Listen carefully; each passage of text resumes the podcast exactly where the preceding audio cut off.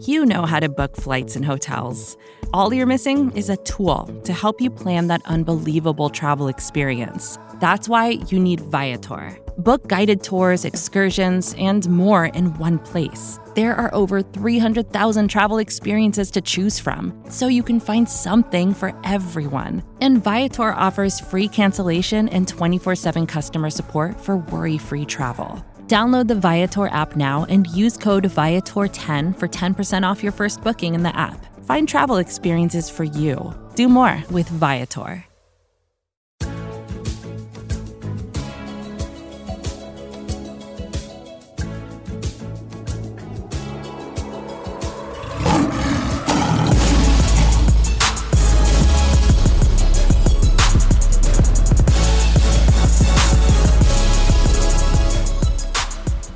Howdy, howdy, howdy, howdy. Welcome, welcome, welcome, welcome, welcome, welcome, welcome to the Pride of Detroit PODcast, prideofdetroit.com, Pride of Detroit on Twitter, Pride of Detroit on Facebook, Pride of Detroit on Spotify? Question mark.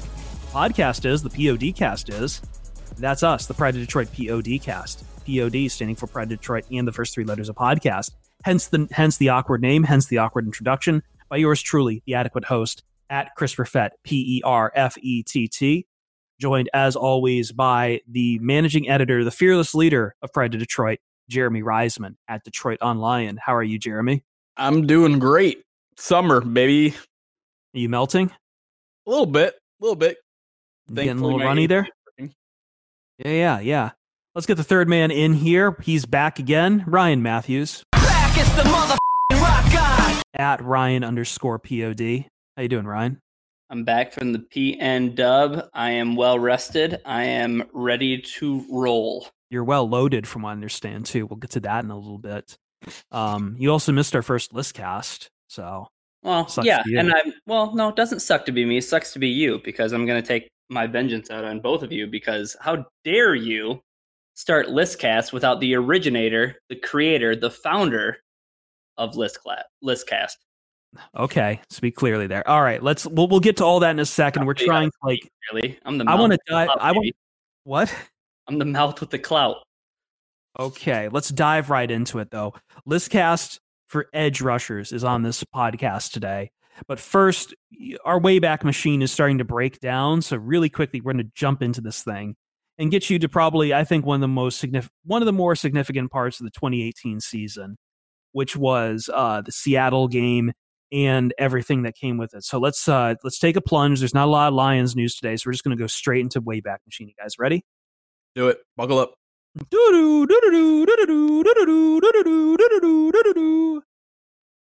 What is this now? This, this is the end of October. This is yep. the end of October, week eight against the Seattle Seahawks.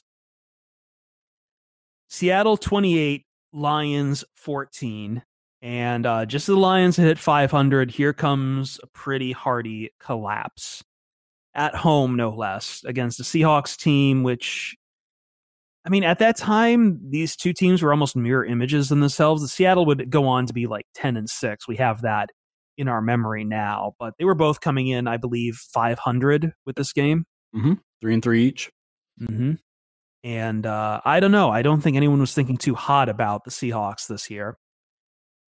Uh, and yeah, we'll talk about the implications of this game itself because this is where I think the wheels start to fall off for Detroit, thanks to a twenty, thanks to a second quarter that saw twenty one unanswered points from the Seattle Seahawks and lifelessness throughout the rest of the game. Uh, and then there was just you know trade kind of the the days around the Seahawks game also colored this game. So Jeremy, why don't you set the table for us? What was your big takeaway from this going back and looking at it? Well, I mean, as as we were kind of talking about last week, optimism was, was at its high. We're we're just coming off the snacks trade too, so this is his first game with the Lions. And a lot of people say that that Dolphins game was the high point of the season. I think the high point of the season was probably at, towards the end of the first quarter of this game because the Lions come out, they stop the Seahawks, force a punt, they come out, they immediately score a touchdown. They're up seven nothing against a pretty good Seahawks team at home, you know, on the verge of four and three, keeping pace with the NFC North, a game behind, and then just everything goes off the rails. Everything goes off the rails. Um, the, Seattle scores, and then Ameer Abdullah immediately fumbles that that kick return. Seattle mm-hmm. scores again. Suddenly, just just like that, it goes from seven nothing to fourteen nothing. Yeah, three s- second quarters. Russell Wilson throws three touchdown passes, like just and immediately annihilates the Lions, going towards the locker room at the at the end of the half. Like, and then comes back, uh, you know, listless third quarter, turd quarter, as we've come to call it for 2018. This is this is an academic term. Copyright, please do not steal. And then then you get to the fourth quarter the seahawks put up another touchdown the lions kind of listlessly get a touchdown in 19 yards to marvin jones from stafford and that's pretty much the end of the game. No yeah. no more fight is put up it just you just let it happen.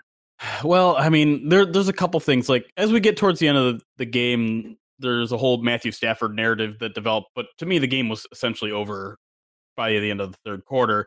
I would say and by the end of halftime maybe even then. I I think the Lions still had a fighting chance. You know, they got the ball to start the second half, only down two scores. We we've seen them certainly come back before that, and it looked like maybe they were going to mount to come back. But going back to to the first half, I think a lot of the warning signs that we mentioned last week, you know, that well, using hindsight, we knew that the the Dolphins were a horrible run defense. So mm-hmm. Seattle was probably this team's biggest test defensively to date, and we saw what happened with the running game. 13 rushes, 34 yards, nothing. And we talked about how letting Brock Osweiler kind of tear apart the Lions defense, even though it was a pretty good overall day for the Lions. Maybe that was mm-hmm. a warning sign. Russell Wilson was nearly perfect, just about as close as you can get to perfect on this day. He literally had a perfect passer rating, 158.3. He only threw the ball 17 times, but he threw for 250 yards. Um, mm. that, that's a horrible yards per attempt average. The Lions secondary was absolutely exposed. Teez Tabor you know, if, if you look at like the PFF grades, Tavon Wilson, Nevin Lawson, Teez Tabor all had a grade of 50 or under, um, bottom five on the team. Um, this is where defensively we saw that while they were starting to get better up front with snacks, and he was certainly a, a game changer, even in this game. Um, you could tell when he was in there and when he wasn't out there, but the back end was really starting to struggle, and it was going to hurt this team. You you could tell it was going to hurt hurt this team down the stretch. Ryan, what were your thoughts from this game? Oh yeah, I mean it was super exciting to see Snacks out there, and like Jeremy just alluded to, he had a huge impact on this game. Seven tackles. I think he had two tackles for a loss. Um, one of the big points of emphasis, I think even the broadcast pointed out, was how much an how much of an impact Snacks was having on the game. There were multiple times when I think the you know the camera the camera crew and the and the broadcast team would you know highlight a play that Snacks was taking on like two defenders at one time and like also like still having like one arm available to make a tackle, and it it was pretty clear like even from from this game that Snacks was going to have a you know a big impact on this on this run defense moving forward, but. I don't know. Like Jeremy hit on the points. Uh, Russell Wilson was 14 of 17, didn't have to do a whole lot, but was absolutely perfect all day. And I like, think part of the frustration yeah. too was like the Lions defenders were a lot of times in position to make a pretty good position. Oh yeah, yeah. But Teez Tabor gave up a touchdown that he kind of like tripped on. Um, we we know what happens when Nevin Lawson is in tight coverage, and it's never anything good for the defense. Uh, but yeah, I, it was just it was frustrating because Russell Wilson was at his best, but at the same time, the Lions secondary was just filled with guys who don't make plays, and hopefully that's something that changes this year. But um, it's something that definitely affected this game and, and a lot more games uh, in the 2018 yeah. season. Which was we clearly, talked about. Oh yeah, uh, I was going to say, which was clearly a point of emphasis in the offseason too, because you know you had the Lions really hammer the defensive backfield. You know, mm-hmm. I, you know Tracy Walker's definitely going to fill into a bigger role now. Um, you know, Coleman, uh, Rashaan Melvin. The the secondary has really gone quite the overhaul. Hopefully, we're not worried about Darius Slay and whether or not he's going to be playing. But um, real quick, Chris, before you get to your point, the, the the big downer from this game though was not only you know Stafford really looked shaky a lot of the game. They they threw the ball a bunch. I, am not sure necessarily that that was going to be their plan of attack, but uh, the running game was non-existent. And coming from coming off the Miami game to this game, it was it was literally a wet fart. It was all the air coming out of the balloon. It was a huge bummer. So, I, I, we talked about this on past uh, Wayback Machines, but we did come into the year thinking that the secondary was a major strength for the Lions. We thought it would be like one of the best in the league. And I think like we had seen some cracks early on in the season, but we were like, oh no, it's fine, you know, because the Lions were beating the Dolphins, even though they were getting thrown on pretty well. And this showed that, like, yeah, no, those those concerns were legitimate. There is absolutely limits to this. And I feel like the book was like the book and the book on Nevin Lawson got written in this game pretty much. Like as Jeremy would talk about, like this was kind of the end for Nevin Lawson, more or less. Yeah, and uh, but think, like even some of the top corners, I mean, even some of the top top defensive backs for the Lions just weren't performing well this game. Yeah, I mean, it was it was kind of an up and down day for Darius Slay. I, I think Russell Wilson smartly didn't really target him all that much, but but it really tested the team's depth, and we we saw it kind of down the entire stretch. You know, guys like Cre'Von LeBlanc was getting some playing time at, at this point.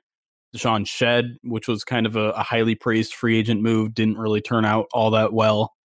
And and like we're kind of like some people are kind of falling into love again with with Teez Tabor um this year. I think a lot of people came into 2018 thinking, all right, he's going to get settled in. Second year, you know, is where corners start to show some improvement. We didn't get to see it at all at this point in the season. We really don't get to see it at any point in 2018. Um, so, I mean, depth is always going to be te- tested at every single level. And at this point, the lines are, are really getting tested uh, on the outside edges and, and really not standing up to, to the test and it, it started. You know, I, I, think maybe this game proved as a as a blueprint for some, offenses going forward of just like, hey, don't just don't worry about Darius Slay's guy. Lions don't have a lot much else going for them in, in the secondary, and that includes you know Glover Quin, who's who's playing at probably his worst in his career at this point in his career, and um, yeah, I, I the the only really other narrative that I think starts with this game is the the Matthew Stafford collapses because this game was the beginning of a, a stretch of games in which Stafford made some really bad fourth quarter mistakes that kind of cost them uh, that chance at the the comebacks that he's become so synonymous with. Um, he he there was an unforced fumble in the fourth quarter, and then kind of the last ditch effort. The Lions three or four minutes left in the game, down two scores. They're in the red zone, first down throws an ill-advised pass interception on, on about the two yard line, ends any sort of hope of, of a comeback. Um, and and that's when the defense was finally giving them some chances. You know, because Snacks was in there, they were be able to stop the Seahawks defensively. Um, when when they're trying to run out the clock, Lions run defense is looking a little bit better, gives the offense some opportunities, and, and Matthew Stafford squanders them. And I think this is kind of the start of where we are today, where fans are kind of split on Matthew Stafford again. I, I, feel like coming out of 2017, people are like, all right, Matthew Stafford's a franchise quarterback. There's no denying it now. I know it doesn't have playoff wins, but it's coming off two fantastic years. 2018 made a lot of mistakes, and I think this was one of the more highlighted ones of the entire season. But this is the beginning of a stretch where he does in a couple games. Um, I think what do we got? Vikings and Bears coming up. Uh, yeah, some some ugly games coming up for Matthew Stafford, and, and this was the beginning of it. Well, we are going to kind of extradite and kind of speed up, or maybe even just be done with Wayback Machine, just because once again we started this a little too late in the season. I think next year we are going to uh, shorten this down to maybe like three games a stretch for Wayback and confine it to a month in the off season because it has gotten a little too big. But I would, uh, I would be, I would be remiss before we get out of the Wayback Machine, get on to some other topics before we break. Um, probably well, the Detroit POD cast here. Do, do, you want to talk about the aftermath of the game? Because that's, that's where I'm okay, going. Okay. The one the one other note I have from here, like I, I'm totally with you on Stafford. I could add a lot more, but people are just going to think I'm hot taking or whatever. So, I mean, that's fine. I am, but Stafford's kind of almost equal for comebacks and now collapses. But hey, you know what? You keep doing you and hating me. But all I can say is that the big news came in the aftermath where. So this was, excuse me while I have to look at my calendar. This was on the 28th and uh, Golden Tate, forgive me, was traded on two days later on the 30th. Mm-hmm. And to me, that was the Lions saying, "Look, we may be only three and four, but we're we're kind we're not quite throwing in the towel, but we're kind of throwing in the towel. Like without without Golden Tate, the offense had nothing. Like, I'm sorry. Like there were there were arguments to be made about what you were going to get long haul for Golden Tate. It was clear they weren't going to try to deal with his contract at all now that we look back at it. But at the same time, like we we've been talking, we talked for so many of the first, I would say, six games here about how critical Golden Tate was to this offense and the chemistry he had built with Matthew Stafford to make the kind of plays that Stafford really leaned on. Like when Stafford gets a good connection with his with his wide receiver, you do see good stuff. That's what made him so special in 2016 with Anquan Boldin. And he was getting to those levels with Golden Tate. And the Lions just gave him away to Philadelphia. And that was that. Uh, you still had Marvin Jones. Did Marvin Jones go on an injured list here? Forgive me. I'm yeah. I'm, yeah, he, he went on an injured weeks. He'll he'll get injured. Yeah. In a couple weeks, Marvin Jones will get injured. That leaves us down to to uh, Kenny Golladay, who is great, but absolutely not a number one receiving threat at this point in his career by any stretch of the imagination, and leaves the Lions' passing offense very limited. Kerryon Johnson, you know, starting to become a legit threat on the ground, but really not too much support either for him. You know, he's a rookie and not too much support from the lo- from the offensive line to really get going. So getting rid of Golden Tate really hobbled this Lions offense. I, not not only did it hobble the offense, I, I I think I I think I take a little bit of umbrage with the idea that the Lions were necessarily waving the white flag. And I know that Jeremy was a big he was a big proponent of the Lions saying like, you know, uh, with with this move when they traded Golden Tate that that was them kind of just like folding in the season. On the other hand, look at what Marvin Jones did this game. Like he caught two touchdown passes, he had 117 yards on that final drive. He had a 56 yard pass interference penalty that was called against him. Like Marvin Jones is without a doubt when he's healthy, he is a number one wide receiver in the NFL. Now, like is is Golden Tate a huge component of the offense? Absolutely. And the Lions didn't really have a security blanket. However, it looked like the Lions were slowly transitioning to this offense that was going to be headed up by on Johnson and, and and the running game. So that's why, you know, in the moment, the Lions had traded for Damon Harrison. Uh, things were progressing better in terms of the, the the front seven. It looked like they were going to be better equipped to handle the run. Um, and at the time, I think a lot of us thought that you know what, while the defensive backfield has struggled, um, maybe with how well the front seven is playing, maybe that can help prop up the the back end of this defense. And that just didn't happen to be the case. Um, I, do I think that it was the right move for the Lions to trade Golden Tate? Absolutely um, this team this team really wasn't going to go very far with or without Golden Tate, and they ended up getting you know um, good compensation for him for you know Philadelphia who needed a rental, but I I didn't think that the Lions were necessarily saying like you know what the season's over we lost to Seattle it was a deflating loss, but I didn't think that they were necessarily throwing in the towel. This trade still bothers me.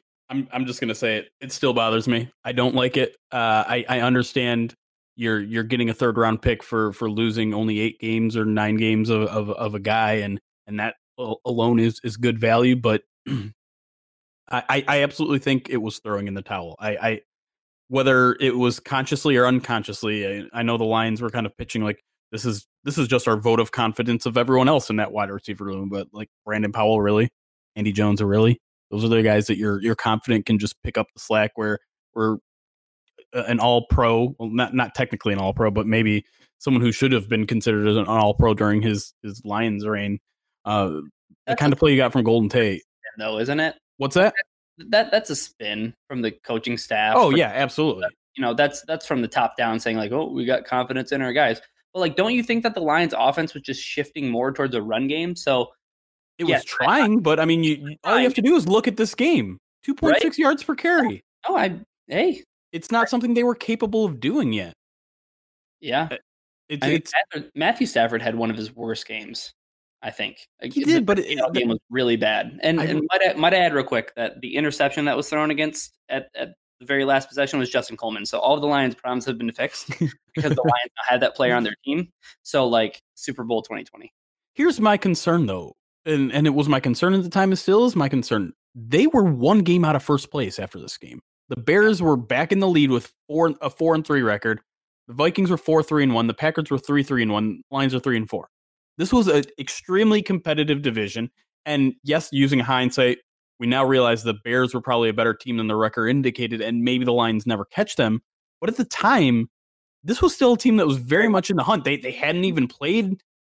Have they played anyone in the division at this point? They played the Packers once and they won. Yeah. So they had five division games remaining, and they're a game out of first place.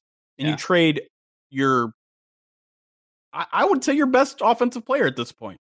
Literally your best offensive player. I, I mean, maybe I, I, I'm not. I can't. Maybe I can't say the best offensive player, but I can say um, the most reliable player.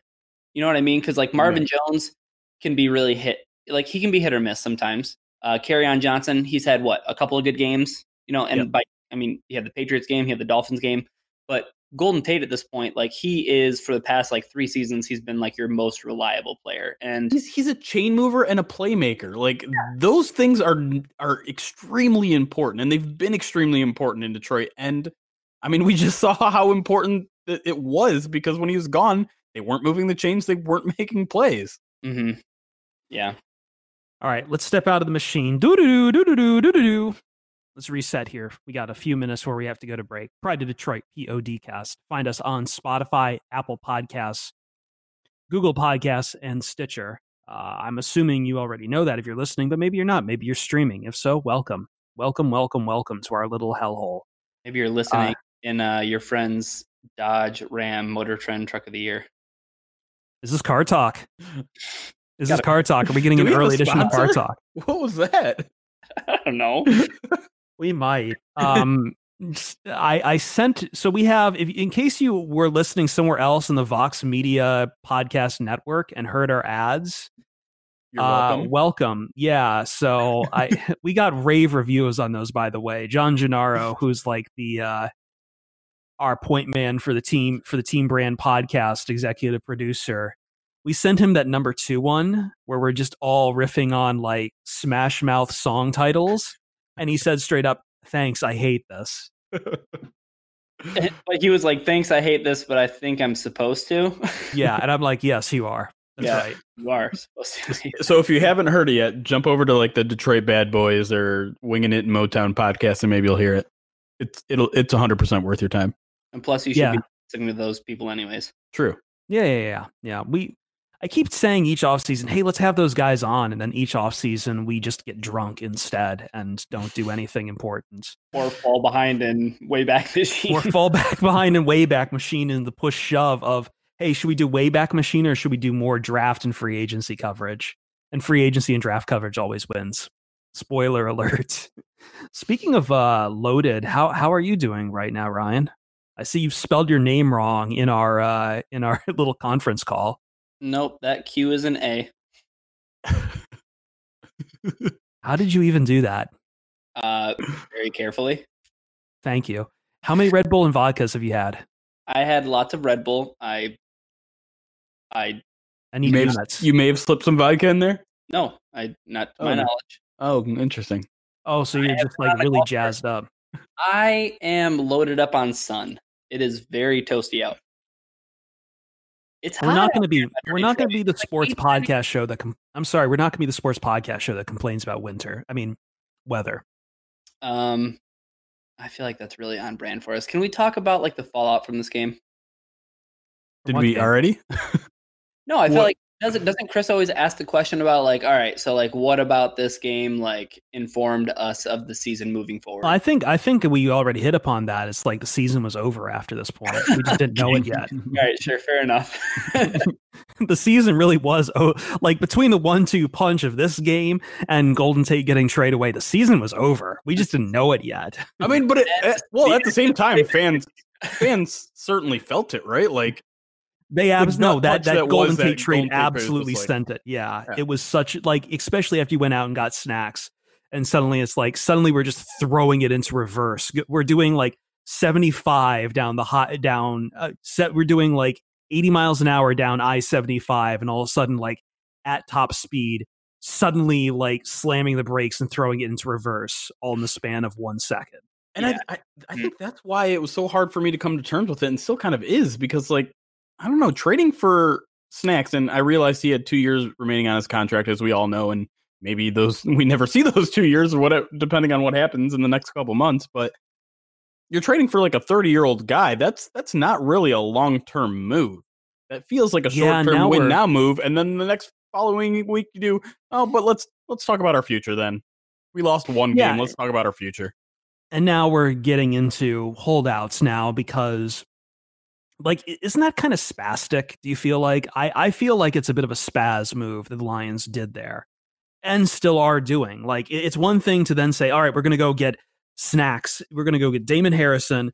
Oh wait hold a second. No no no no no. Turn around. Let's go get rid of golden tate. We don't need him anymore. No no and then you know we get to the off it's like oh oh oh we have to like extend damon harrison? Oh oh oh um no. Let's no, no, no, monsieur, no. Like it's I mean, it's it's we'll it's whiplash, man. I it, think that's fans, really, it absolutely is. Yeah. Like I just feel like the messages the organization organization have sent out between all this, and we have to throw Darius Slay's contract into the mix now too. Like it just feels like whiplash. This game started whiplash for me. It's like who who is really who's who's holding the levers here? Because I I want to get off Mr. Bones' wild ride. I want some consistency here. Is this team competing or is it not? Like, please just just get it, get a get a philosophy in mind. Yeah, I, I, I mean, I just I don't know what was going through their heads at this point. I would really, I would have loved to be in a meeting to see what what they were thinking, what what they were thinking with this Golden Tate trade, whether they were really thinking they could weather the storm offensively um, maybe they were looking at the schedule and being like, well, you know, you know, we finished with like Buffalo and Arizona and a bunch of crappy teams, but like, you still got to play Minnesota's defense twice. You still got to play Chicago's defense twice. Like, what are you doing? Yeah, why are man. you? Why are you castrating yourselves before the meat of your schedule? What are you doing? Castrating. It, it's it's a cat, so technically it's neutering. Thank you, uh, thank you. I didn't know you were a zoologist. Veterinarian, how dare you? All right, let's take a break here. On the other side, Listcast is back. This is Ryan's first Listcast. We're going to talk about this here with him. Uh, this is uh, technically our second. Go back, listen to the last episode we did. Mansur Shaheen. Thank you to him for filling in for for Ryan and his escapades. On the other side, we're also going to talk about Ryan's adventures in the Pacific Northwest. I feel like that's something we didn't get into, but we're way late for the break. So stick around. We're going to be right back here on the Pride of Detroit POD cast. More Lions talk coming in your ears.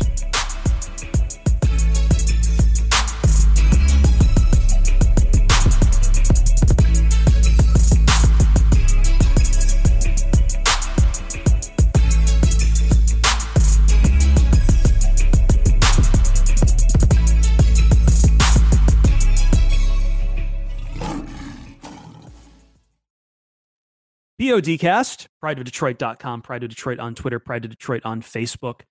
Podcast is on Spotify, Apple Podcasts, Google Podcasts, and Stitcher. And uh, maybe some other platforms I don't know about. The pirate platforms, who knows? Maybe it's floating around in the dark web. That's where this podcast really belongs, is the dark web. The dark web. Do you think people actually know what the dark web is? Like I see ads for it all all now, and it's just such the most insane word to hear. Like we all grew up with the internet.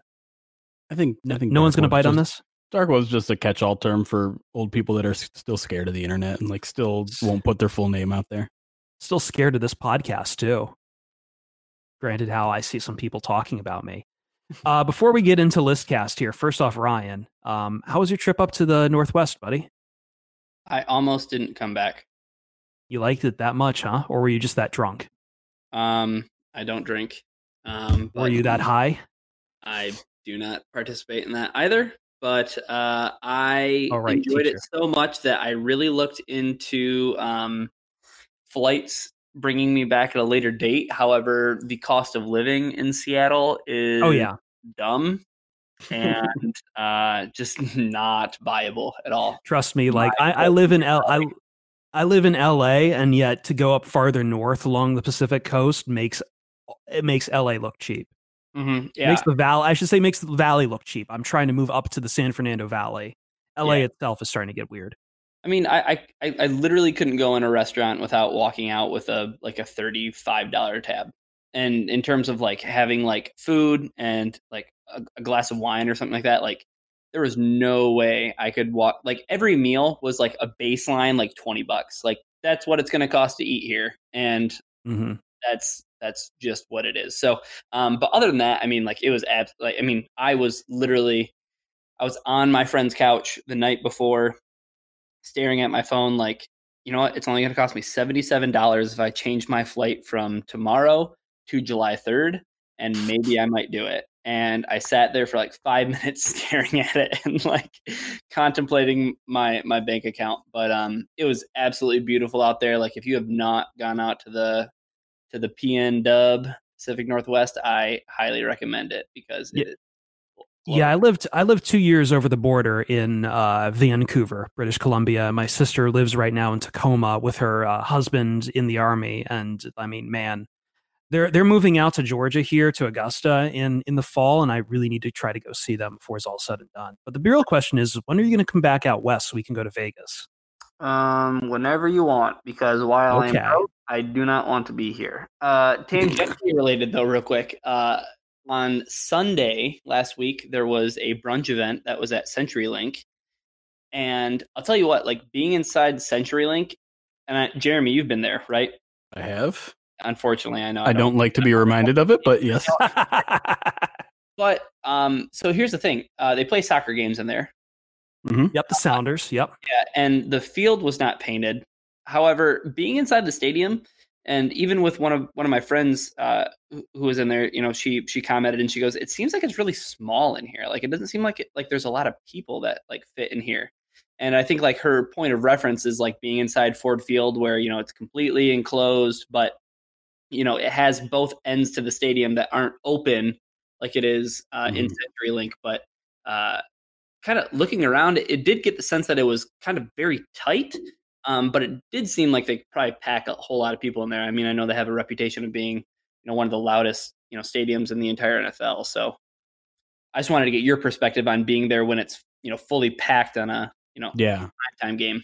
I guess it's kind of hard to tell just because there are so many people there packed in side to side, uh, the general size of it. But yeah, it it's louder than I've ever heard at Ford Field, if I'm being completely honest. All right, we've wasted enough time here. Let's get on to list casts. Let me put in yep. the music right here. One, two, three, four, five, six, seven, eight, nine. All right, let's start our list cast. All right. Well, again, if you want to go back, listen to last week. Mansur Shaheen uh, filled in for Ryan. We did our tight ends. And this week we have ex- expanded it. You know, we we decided like how can we how can we like beef up? Let's we're, this week we're doing edge rushers, and this week is part of the expanded new format of Listcast. And I've, I've already gotten some great feedback on that, which is great. People have stopped sending me death threats, and they're actually like happy with the Listcast. So that's wonderful. So what we've done this time is we have now put in voting out for the entire Pride of Detroit writing staff, everyone who's at pridedetroit.com. So let's see all the names on here. We've got Jeremy, Jerry Mallory, John Whitaker, Levy Blue, who's one of our moderators. Uh, I know he doesn't. I mean, he's he's he's published some articles. He's written a, he's yeah, written yeah, a couple things. Yep. Yep. Mansur Shaheen, Hamza Bakush, Mike Payton, Justin S- Simon, uh, myself, Ryan. I don't think Kelly Rowe got on in this this time, but we'll nope. uh, harass her to to give her picks next time. Yep. Ten, 10 total people. 10 total people have all now chimed in. No Alex, but that's to be expected. Alex is being a just just a, a fool. No Andrew Cotto either. I saw Alex in the Pacific Northwest. Yeah, well, whatever. we anyway, let's stop saying his name. Let's just, he's yeah, banished yeah, from this podcast. Punished punished contributor number 4. Perfect. But it's like Beetlejuice. Don't say his name a third time, or else he's going to appear. He'll show up once a year for yeah, yeah. He'll he'll show up three months later for his one once a year show. Anyway, all of them have contributed. We've all taken each where you rank a guy is now inverse to points. So if you rank a guy number one, that's ten points. If he's ten, it's one, so on and so forth. We tally up whoever has the points. It's created some weirdness to our list, but we're going to run down them right now. And each of us, before we get to it, each of us now have one guy we can talk about that didn't make the list, but we want to stump for anyway. Now, since we're doing edge rushers, I mean, we're doing best edge here, top 10. It's a little weird because holy crap, there's a lot of different guys. It's not like a tight ends position because you've got defensive ends for three, four, defensive ends for for four, three. Some you know tackles that some play, times play outside, uh, linebackers on the on the exterior. Like there's a lot of guys who can go into this, and it's created some weirdness. So, uh, Jeremy, let's start with you. Who is your one guy you want to stump for that didn't make this list that you want to give an honorable mention to? Yeah, it, it's and say where I, he was on your list because like sometimes you could put a guy up as high as two and they won't make it. Yeah, my uh, to be fair, my guy I had ten, and the reason I struggled with with where to put him in is because him and his teammate, his teammate does end up making the list. Spoiler, I, won't say who it is, but you'll probably know. Uh, Everson Griffen is the guy that I had on my list that didn't quite make the list. I think he ended up 15th in in voting. There were a couple other votes for him as well, but to me, Everson Griffen is just a monster. And if if you're not aware of him as a Lions fan, I don't know what you've been paying attention to because the guy has just been a, terror for Matthew Stafford. Five and a half sacks last year. Obviously, he had the, the mental health issue that held him out and probably limited his uh, effectiveness when he was out there. But before that, 13 sacks in 2017, 12 in 2014, 10 and a half in 2015. Um, the guy is just so good and and he is up there in age he's 31 now but he's still playing at a really really good level and um hopefully you know just personally speaking hopefully his his mental demons uh, will be on the wayside in 2019 and kind of return to the exciting form that he is obviously as a lions fan you're hoping he's not too good but uh everson Griffen is a guy that absolutely deserves to be in this conversation i'm a little disappointed didn't make it all right, my guy, and I've got to give this out to to him. I had him up as far as number two, which just shows how bloody this uh, these rankings were. And I'm pro, uh, you know, I'm kind of glad this isn't the old format because people would be like, "What the hell are you doing putting him at number two? Uh, Arizona Cardinals Chandler Jones. I had him up that high, and he's completely off the list altogether. You you were the only one that voted for him. I know I was. Oh, I, no, I am like sorry. him. That's not true. There was there was one other one. Mike Payton had him nine. Ooh, um, I might have to rethink this then. I mean, you, you have a good case. No, I have a good case. He's an outside linebacker, so he's just not going to look as like sexy next to all these defensive ends. But he's been incredibly productive. He's now paired up with with Ter- Terrell Suggs. Like I, I know he's 29. He's going to be 30 here in November. And you know, guys fall off a cliff, but I think he's got a really good shot. One more hurrah in him. And I think he was vastly underrated in 2018, mostly because the Cardinals were absolute basura.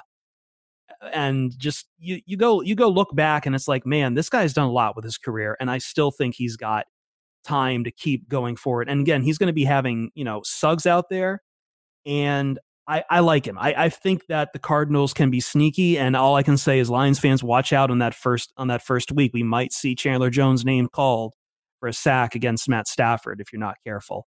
Uh, also, he pair, I'm just posted this the Slack for you guys. He also did the Step Brothers pose with Terrell Suggs from uh, you know John C. Reilly and um, yeah. Will and Will Ferrell. Yeah, that that's bonus points. Ryan, who's the guy who was on your list but got snubbed? Um, I think Trey Flowers was snubbed. He was 11th. Spoiler alert. Did not just barely miss the cut. Hey, and he was on my list. The interesting thing about it is he made seven of the 10 lists, but most people had him eight, nine, or 10. So uh, he got bumped off by a couple of people who had some higher votes with him.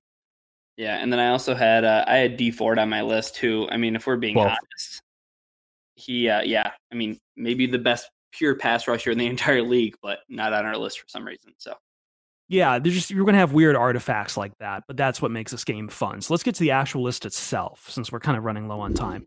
Number ten, uh, and I'll let each. I'll we'll rotate. Jeremy, you give like a minute on like a guy here. Ryan, you do a minute on a guy, and then I'll do a minute or so or whatever. We should have planned this out probably before jumping in. But number ten, Cameron Jordan. Yeah, uh, I, I'm don't quite remember if he made my list. I think he yeah he was he was my number nine. So um, definitely deserving of the conversation. Two straight years of at least 12 sacks. Um, one of the things that, that we're probably not going to appreciate as much for some of these guys is their ability to to run defend. And uh, Cameron Jordan was fifth in PFF grades in terms of run defense. So um, he's a guy that can definitely do that and probably underappreciated in, in general. Um, age 29, so still has a couple more efficient years uh, ahead of him, but he's been with the Saints forever. He's been efficient forever. Uh, definitely deserves to be on this list. All right, number nine, Danielle Hunter. Danielle. Danielle. Is that how you say it? Mm-hmm. The captain and Danielle. What do you have to say about Hunter? I can't I, say that.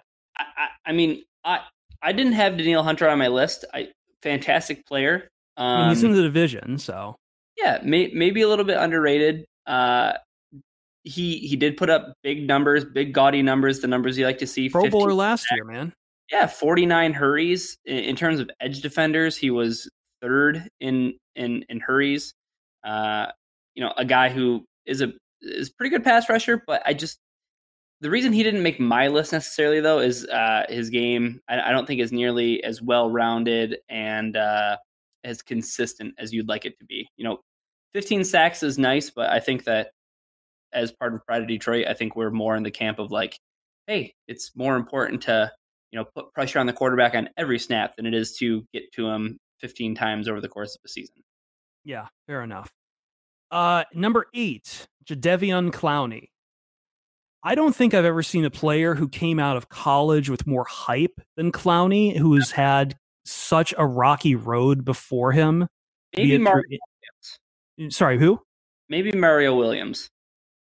Yeah, yeah, yeah maybe Williams, but like I Another mean Texan. Clowney, yeah. Clowney, like, man, this guy was going to be a Superman out of South Carolina, and just injuries and everything else kind of hobbled him. But I mean, you see flashes every now and then, and I think what is this now? Like this this is his like fifth season in the sixth. league. He's gonna be in sixth. Like this is this is make or break time, and I think there are a lot of believers in the POD staff. Uh, I believe Clowney was up pretty high on some of the some of the lists here. so yeah, have. someone had him second. Uh, I, I, mean, this I to Ryan. me, this to me is someone riding no, his his rep. His, Hamza actually had him second. To me, this is a guy just riding his college reputation right now. The guy hasn't had a 10 sack season ever in his career. And I know sacks aren't everything. And I know the guy's still 26, so he's still capable of, of improving and, and capable of kind of putting those injury demons behind him. And I know he's very talented dude, and he's he's probably capable of all this stuff, but he hasn't done it yet at a professional level. He hasn't mm-hmm. performed at a Pro Bowl level.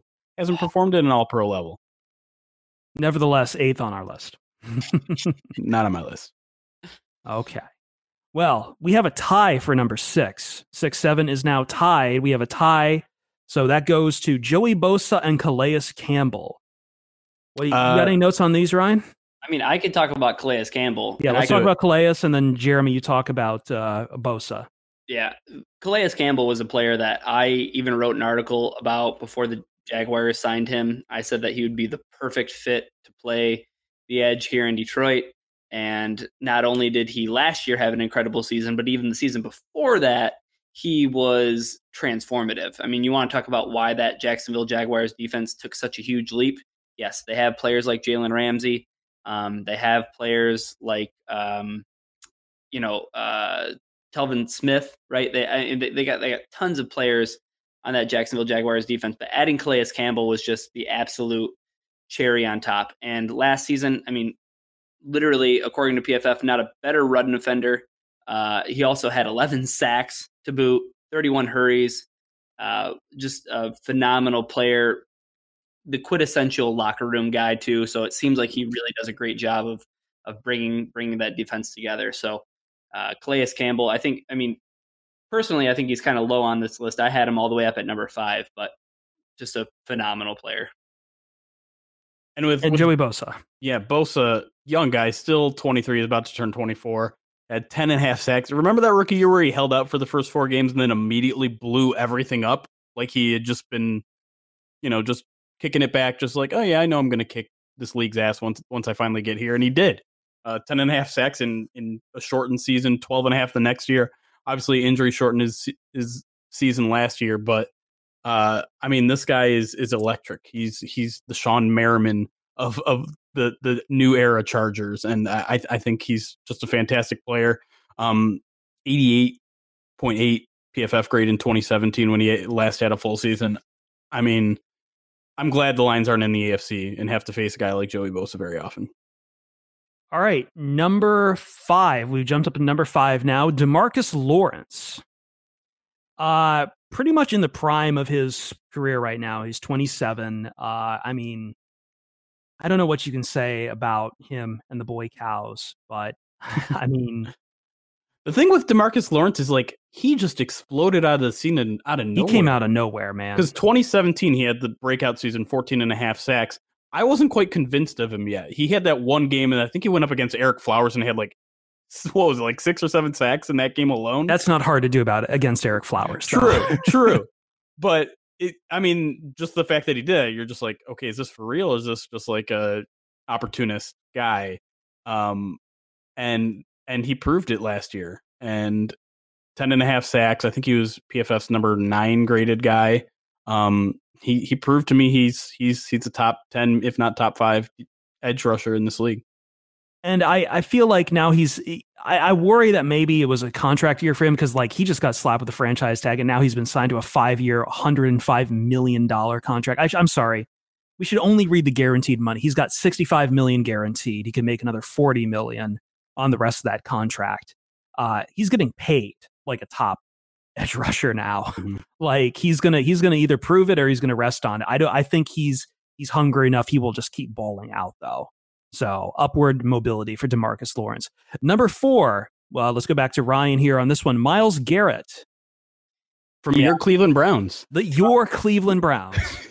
formerly of my uh of my Cleveland Browns formerly. Uh yeah, this is a guy I think where we're doing a little bit of uh, projection. I think. I mean, that's fine. I mean, we're trying yeah. to guess for 2019, right? And uh, you know, we're talking about players in a vacuum. As a reminder to everybody, you know, we're we're talking about which players pluck them out of whichever team they're playing on, put them on a generic team. Who's going to be the best player? Mm-hmm. And Myles Garrett was a dude who, for some reason, had a bunch of like critics and skeptics after his first season. I remember on when I still had Snapchat, NFL.com had some kind of list on Snapchat of the top like disappointing number one picks. Myles Garrett was like in the top three. And I was just what? after one season when you get seven sacks. Jesus. Yeah, just because was that just what was that just what we were doing with the Browns at the time? It might have been, but I mean, let's talk about last season. Last season, he plays 16 games. There's only one player who plays more snaps than him in the entire league as, as an edge defender, and that's Dee Ford. He plays over a thousand snaps. He has 15 sacks, 16 quarterback hits. You know, uh, the, the guy was just uber productive last year. You know, I think if you the, the more the more talent you get around him, the the less that you can focus on him being uh, the guy that you need to stop. But I mean, take it back to even last year, like I just said, 15 sacks, and he was he was definitely the focal point of every opposing offense, saying like, how are we going to keep this guy from touching our quarterback?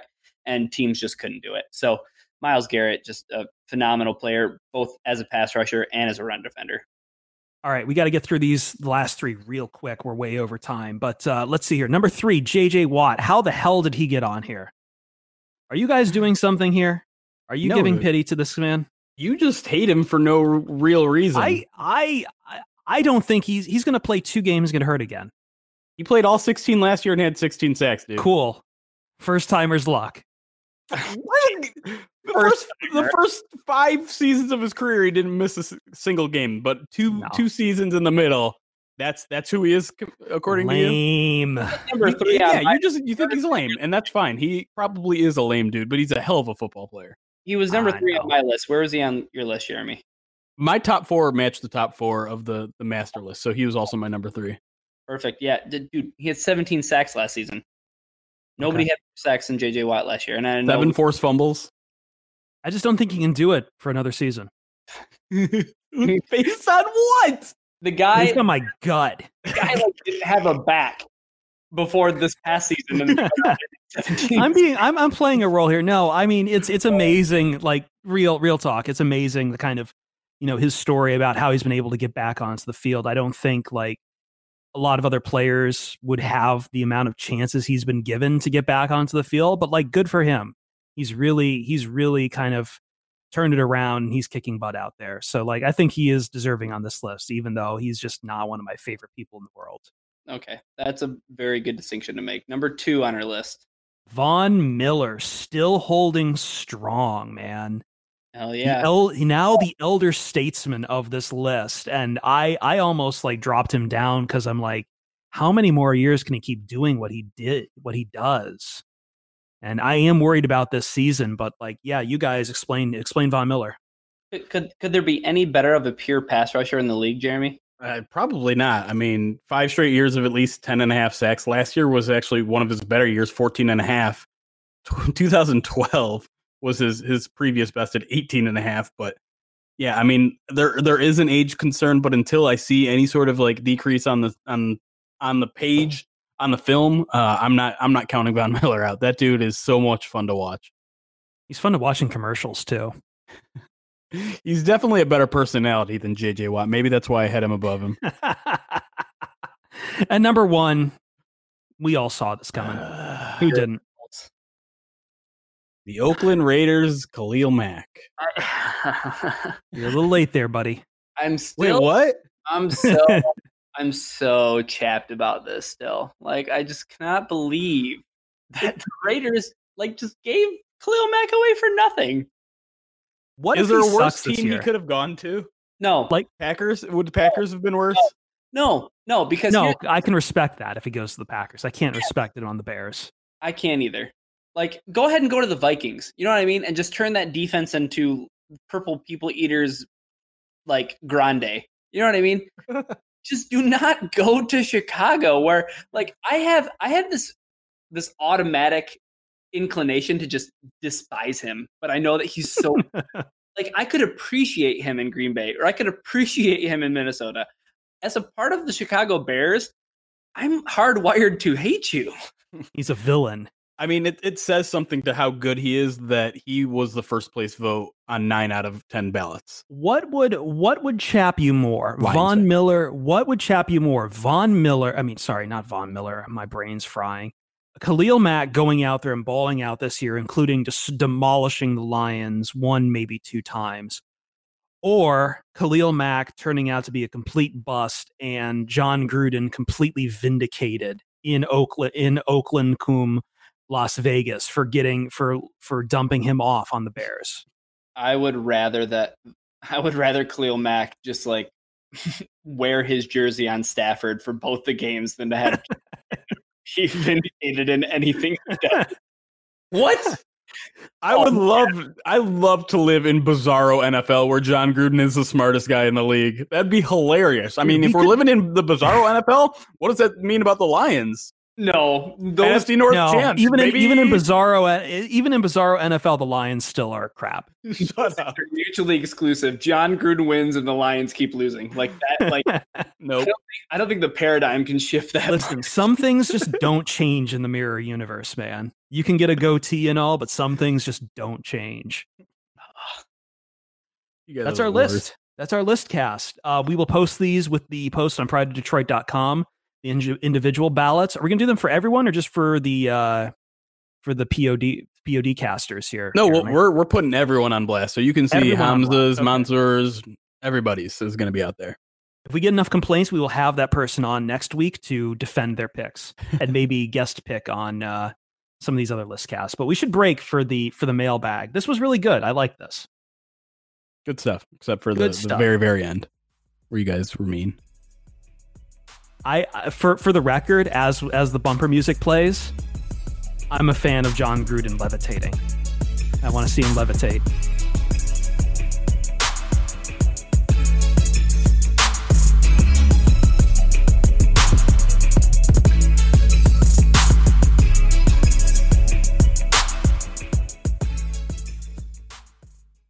Mail time. Mail time.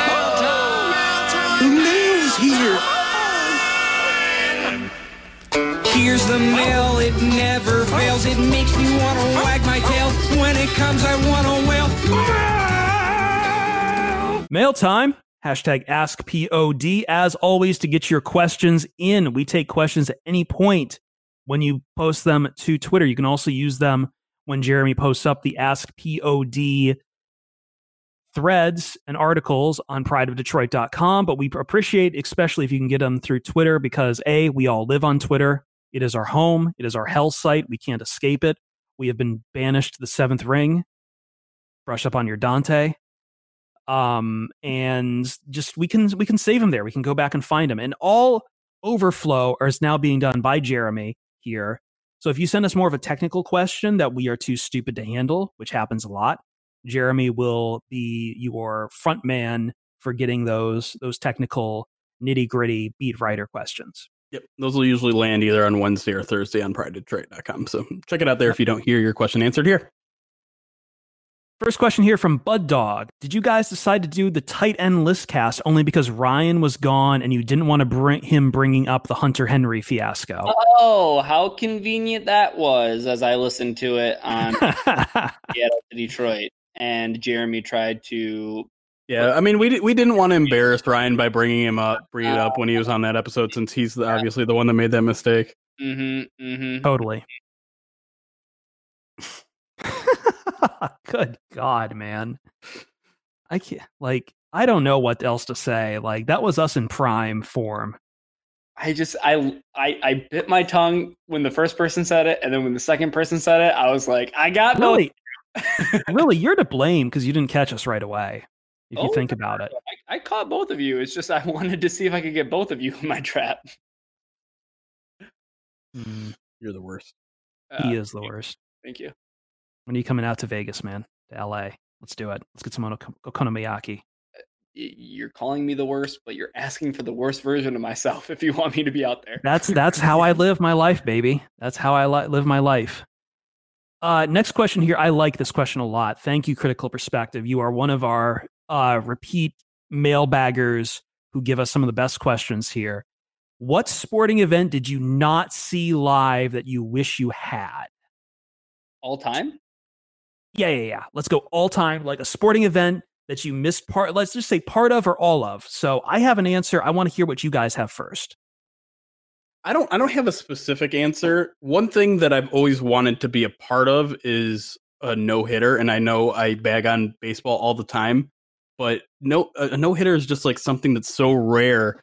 No, and no, perfect I, game. You got to go for the perfect game. Well, either one, either one. Yeah. I'm not greedy here. Um, just like the intensity as like you I, you can sense it from watching at home, just like the intensity, the silent intensity of of the crowd, because you, you can't really talk about it. There's all that superstition about not talking about it, but you know, as every subsequent out happens, everyone gets a little bit louder and a little bit louder, and and that's just something I've never really experienced. But being being a part of a crowd for one of those seems very interesting. Even if it doesn't happen in the end, I would love to just be there. A, a no hitter going in like to the seventh and beyond would would be pretty exciting for me. I will say that the allure of either a no hitter or a perfect game is wild, right? Because yeah. I, I, you get you get ESPN alerts when it's like, oh, this pitcher hasn't given up a hit in seven innings. It's like, hey, he's still got two to go. Like, yeah. So I mean, like, there's still an awful lot of baseball left to go if you're talking about like the length of the game, right? Uh, I think for me personally, if I could have been anywhere, does it have to be a sporting event, or could I be the passenger in OJ's Bronco? what? I, I will accept that answer. what? I am I, Jesus Christ, man. He's shout out to OJ back on Twitter. No, no, don't shout like that's like shout out Marvin Harrison. okay. No, no, no, no. This podcast is over now. Oh man. Didn't All we right. get crickets? Am I am I the only one who's actually has an actual sporting event here? Okay. Um baseball's not a sporting event? No, no, no, no. I mean like a specific one. I have a specific one for critical perspective. Okay. An actual event that happened. So I think I've said it before. I'm a huge college football fan. Maybe more of a college football fan than I am of the NFL. I know blasphemy, whatever. I like it. It's it's a just a blitz of, of football in your face every Saturday, and I just absolutely love eating it up. Or at least I used to when I could watch like 15 hours of it. Um, in a year where I was watching a lot of college football, I missed the kick six in the Alabama Auburn 2013 Iron Bowl. That's a bummer. I was in front of a television when that happened. I so here's what happened. what had happened was like I was so tired of Alabama football that year. They were the villain. You know, Spencer Hall wrote a great piece for SB Nation talking about just how depressing it was to watch early teens Alabama football, that AJ McCarron machine that would just grind over everyone very slowly, very, very slowly, and very boring. And they went up, I think, like, what was it, uh, Ryan, like two, three scores on Auburn in the third quarter. And I, at that point, I was like, no, it was when AJ McCarron threw like the 99 yard touchdown pass.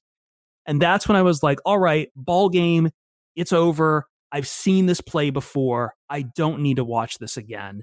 And I turned off the movie. I mean, it turned off the game and I ordered pizza. What I did not see happen was Auburn making a wild comeback to tie the game. And yeah. so I was in the car going to go pick up the pizza. And for some reason, I was living in Savannah, Georgia at the time. And for whatever reason or another, we got the Alabama Football Radio Network on the local CBS Sports Radio affiliate. You know, heart of Georgia. We should be getting like Georgia football, Georgia Southern, whatever. We're getting Alabama football instead. Uh, um, oh man, what's his name? Legendary voice Alabama. I'm gonna look this up real quick. I'm sorry. This uh, this is terrible here. Mm-hmm. Who's their play-by-play guy? Does anyone know here? Am I getting too southern? Yep. Okay, never mind then. I'll, I'll look him up later. But either way, like if you've listened to an Alabama football game, the guy, the guy's voice is very soothing, not really very uh like you can't really tell what's going on and I was so out of it and I was um not inebriated but um what's the right word? Intoxicated? I wasn't, I wasn't no, not intoxicated. Oh. No, I was I was driving. I was driving. I'm smarter than oh, that. sorry. Like, but I like I, I just wasn't paying attention and he was just became white noise in the background. And I get out and I go in to go pick up the pizza. And they have a TV on in there. And all I see is Jordan is like the maniacs at Jordan Hare storming over the hedges, mobbing the field, mobbing, mobbing. Uh, it wasn't Lewis. Um, who was it? Uh, oh boy. Whoever took took the the ball back all the way, you know, hundred had hundred plus yards like all the way back. Everyone's uh, storming onto the field. I'm like, what the hell happened? And then they show the replay, and I'm like, holy hell. I missed a once in a lifetime play. I missed probably one of the greatest ends to a college football game. I know Jeremy poo poos the kick six every now and then. I'm not going to let him have it here. Uh, don't. what? but like it was, it was one of the greatest things, and I completely missed it. And as I'm sitting there internalizing that information, a second piece of information enters my head. Oh crap, the woman who runs this pizza joint is a massive Alabama fan. She's in the back, pissed, and I'm not going to get my pizza for another five minutes until she calms down. That's my story. As far as I'm concerned, the kick six is the best turnover special teams play that has ever ended a college football game ever. Maybe the only one. I can't think of another. I know what you're doing there. I know what you're doing there. I'm not going to let you, but people uh, know. As a, as a real quick aside, like obviously Miracle on Ice, that definitely ranks up there, but Texas USC national. You're like a zygote when Miracle on Ice happened. Yeah, I, you said of all time, but like oh, okay. Texas USC, I wish I could have been there. Like that's maybe. Oh yeah, that's a good one. Like the single fourth and five, Vince Young touchdown. Mm-hmm dude like rushed for 200 yards and threw for 200 yards, maybe the single greatest performance in a national championship game of all time. Like that would have been something to see.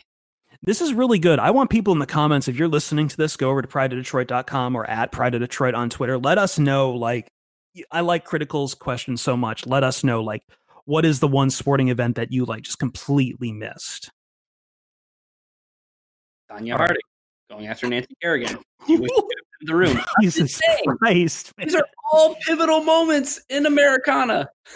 Are you just uh, like have you been on a 30 for 30 binge and you're just like watching the OJ and Tonya Harding episodes over and over again? Dude, Why? he's gonna, he's going to come back next week and he's going to be talking about Kobayashi and and, Ch- and Joey Chestnut It's going to be great. Very topical. Very, very topical. All right, let's get another question here. Um, okay, here we go. People going after me again. Chim Richels, we always take these. Chris, how did you end up becoming the host for, for the Pride of Detroit POD cast? Very carefully. Thank you. you know the game. Too. No, I, I, I'm not going to say it. Jeremy, you want to explain it? I mean, Chris came from a radio background, and uh, he was the person to come to me. It's like, hey, Pride Detroit needs a podcast. I'm like, damn it, you're right. Go for it. Do it. Do it up. And originally, I wasn't even supposed to really be part of it. I'm just like, was- it that's a like great me- idea. Like, I'm not sure I have time for it. I'm weighing in over in my head. I just started as managing editor. Do what you want. I trust you. Go for it. Yeah, we all got thrown into this together because Sean had stepped out like just as Jeremy comes up, and he had just brought like nearly everyone who's on the staff right now was brought on when by Sean in his last month. Mm-hmm. And like, yeah, I've been doing some radio before, and I've been doing like my own college football podcast, which I really want to restart at some point. And I still have my friends like Hunter and Ross on every now and then. Like, I think last year we did that reminiscing on the Valenti make plays rant. uh, that's that's basically what we did on the old podcast. And yeah, I think what was our Ryan? Were you on that first episode or was Alex? It was one of the two of you, and then someone who You was said his around. name for a third time. No. Damn it.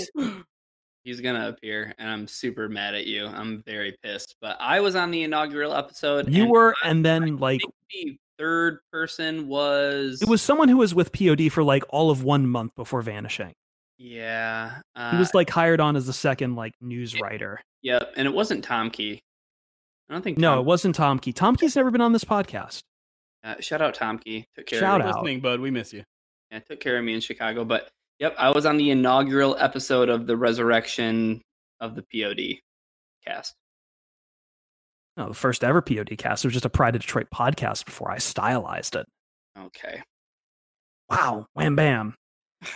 New at New Zealand lying. Lo- I can speak. It's getting really hot here, but I can speak. At New Zealand Lion, how come in American sport the winning team is, by the way, very very Aussie to be. Um, sorry, not Aussie. Damn, Oh, that's boy. wow, that's offensive. He's very so Kiwi, mad. very very Anglican to call it sport, and not sports. But how come in American sport the winning team is called the world champions when you've only played in domestic league and won? Uh, because obviously USA number one, USA best, USA trumps all nations. In Well, I mean, when it comes, to, I mean, when it comes down to it, there's like only th- what three major sports that are played in multiple domestic big leagues out there. You got cricket, rugby, and association football or soccer, um, and then of course all the Olympic sports. But I mean, maybe you could say that about baseball, but the only real country that plays baseball to a high clip would be something like uh, Japan and parts of the Caribbean. And like, you know, MLB teams usually snap up those players. It's not like they have domestic leagues that can compete. I know NPB is big for in Japan, but you know, they don't like their best players still come to America. There's not like, and it, they have very different styles over there. And guys who are kind of between AAA and the majors usually go over to Japan. So, I mean, Yeah. but for the other sports, American football, for basketball, for hockey, Mm. You're welcome to have another league try. You I've really are. I've always found this weird too. So you're definitely not the only person who's ever know this, and I, th- or the only person. Like, is the NFL champion supposed to play the German football league or something? Like, they'll, they'll kill them. They will literally kill them. the NFL clearly has like a a stake to claim for sure. But when it comes to basketball, I think just being a product of the of the uh, of the uh oh dream team, you know, in in two thousand and four, I or was it two thousand? Yeah, it was two thousand. Yeah, when they when they lost in the gold medal game, Yeah. two thousand or two thousand four, when they lost to Argentina. Either Uh, way. yeah either way i mean when when that happened it was like oh hey maybe the nba doesn't always have the best talent But they also weren't sending a lot of their biggest stars at that point, too. There were a lot of stars who were like, yeah, I'm not going to the Olympics. And I think that kicked a lot of people in the balls and told them, hey, you got to get back over here. And then suddenly, you know, by the time of London, suddenly you have LeBron James going out there and balling out. Mhm. So I mean, there's that. I, I think I think eventually basketball, the way it is growing internationally, it it will reach a point where I think NBA is going to be pressed to call itself world champions, but still, uh, there's it's not going to be like UEFA or CONCACAF or any of these other like league, you know, region organizations across the world. It's still that the NBA is still going to draw in all the best talent globally to their to their rosters. Like maybe you could say that about hockey, but hockey, the NHL is already kind of a product of teams in two different countries. and I don't think the KHL is that good enough to really compete against the uh, the champions, especially since it's two different styles of hockey being played there too, right? It's Olympic rank versus NHL ranks. I don't know. They have Datsyuk, so I think the KHL is probably better. Stop it. Stop it. All right. Let's take um, one or two more questions here. Mike GM asking us at Armchair Bum three, what is your prediction for Week One? Oh man, I I'm so far of like actually thinking about that Week One matchup because I feel like it can go so many different directions, right? Like it could it could go similarly to last year. It could go similarly to like rookie quarterback, brand new offense, brand new head coach. Who knows what the hell to expect from the Cardinals this year and Cliff Kingsbury? That that team is either going to score like 50 points in week 1 or 0, and I'm not sure which one it's going to be. Prediction? Pain. I don't have much else to add to that. I, I, think we, we are going to talk about week one in depth a little bit more here. Um, yeah, the, the Cardinals are hard thing to read, but I am always spooked by the. I'm I'm spooked now of the bad juju of the Lions playing like a brand new quarterback on week one. It seems to be uh, in for some interesting times. So we'll see. We will absolutely see. It's also on the road. It's it's also on the road to start the game, which is never a good sign. But I don't know. We'll see. I'm sorry, we didn't really answer the question. Uh, next question here from Bushwood C.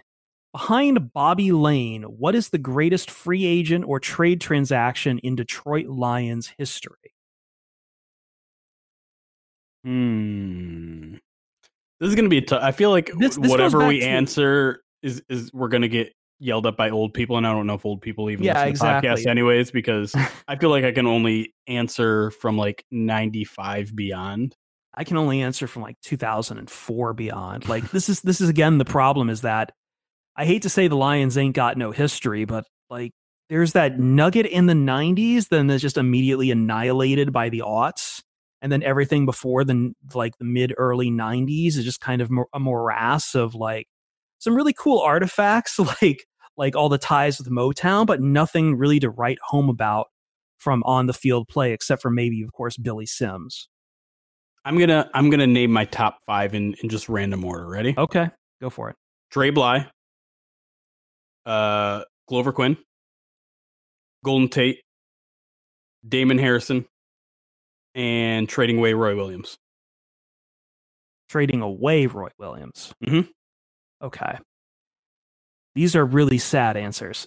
I'm not gonna lie. Those aren't sad answers. I mean, they're they're not bad, but they're not like you know when we think about all time like you know, for some other organization might be the guy who like completely changes the history for your franchise. Or like, you know, we're talking about, you know, the Cowboys trading away Herschel Walker for for the great trade robbery. Or it's getting like, you know, Nick Young, um, Steve Young or something.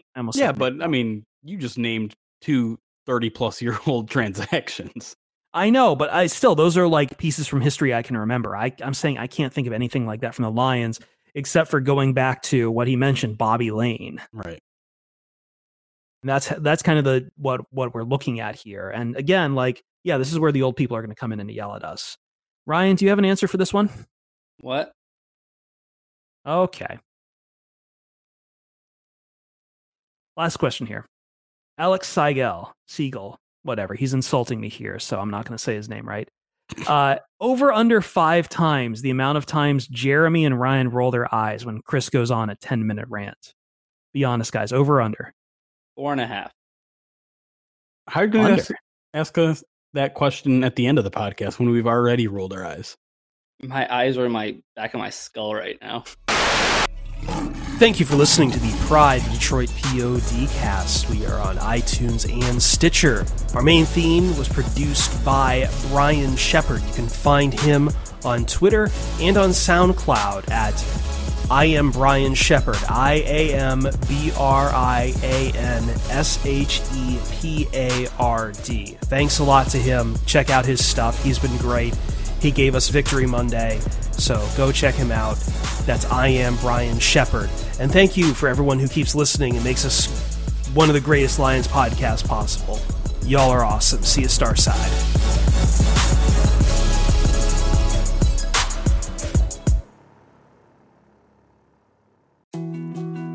More to dos, less time, and an infinite number of tools to keep track of. Sometimes doing business has never felt harder, but you don't need a miracle to hit your goals. You can just use HubSpot because their all in one customer platform can make growing your business infinitely easier. Imagine this high quality leads, fast closing deals, wildly happy customers, and more benchmark breaking quarters. It's not a miracle, it's HubSpot. Visit HubSpot.com to get started today.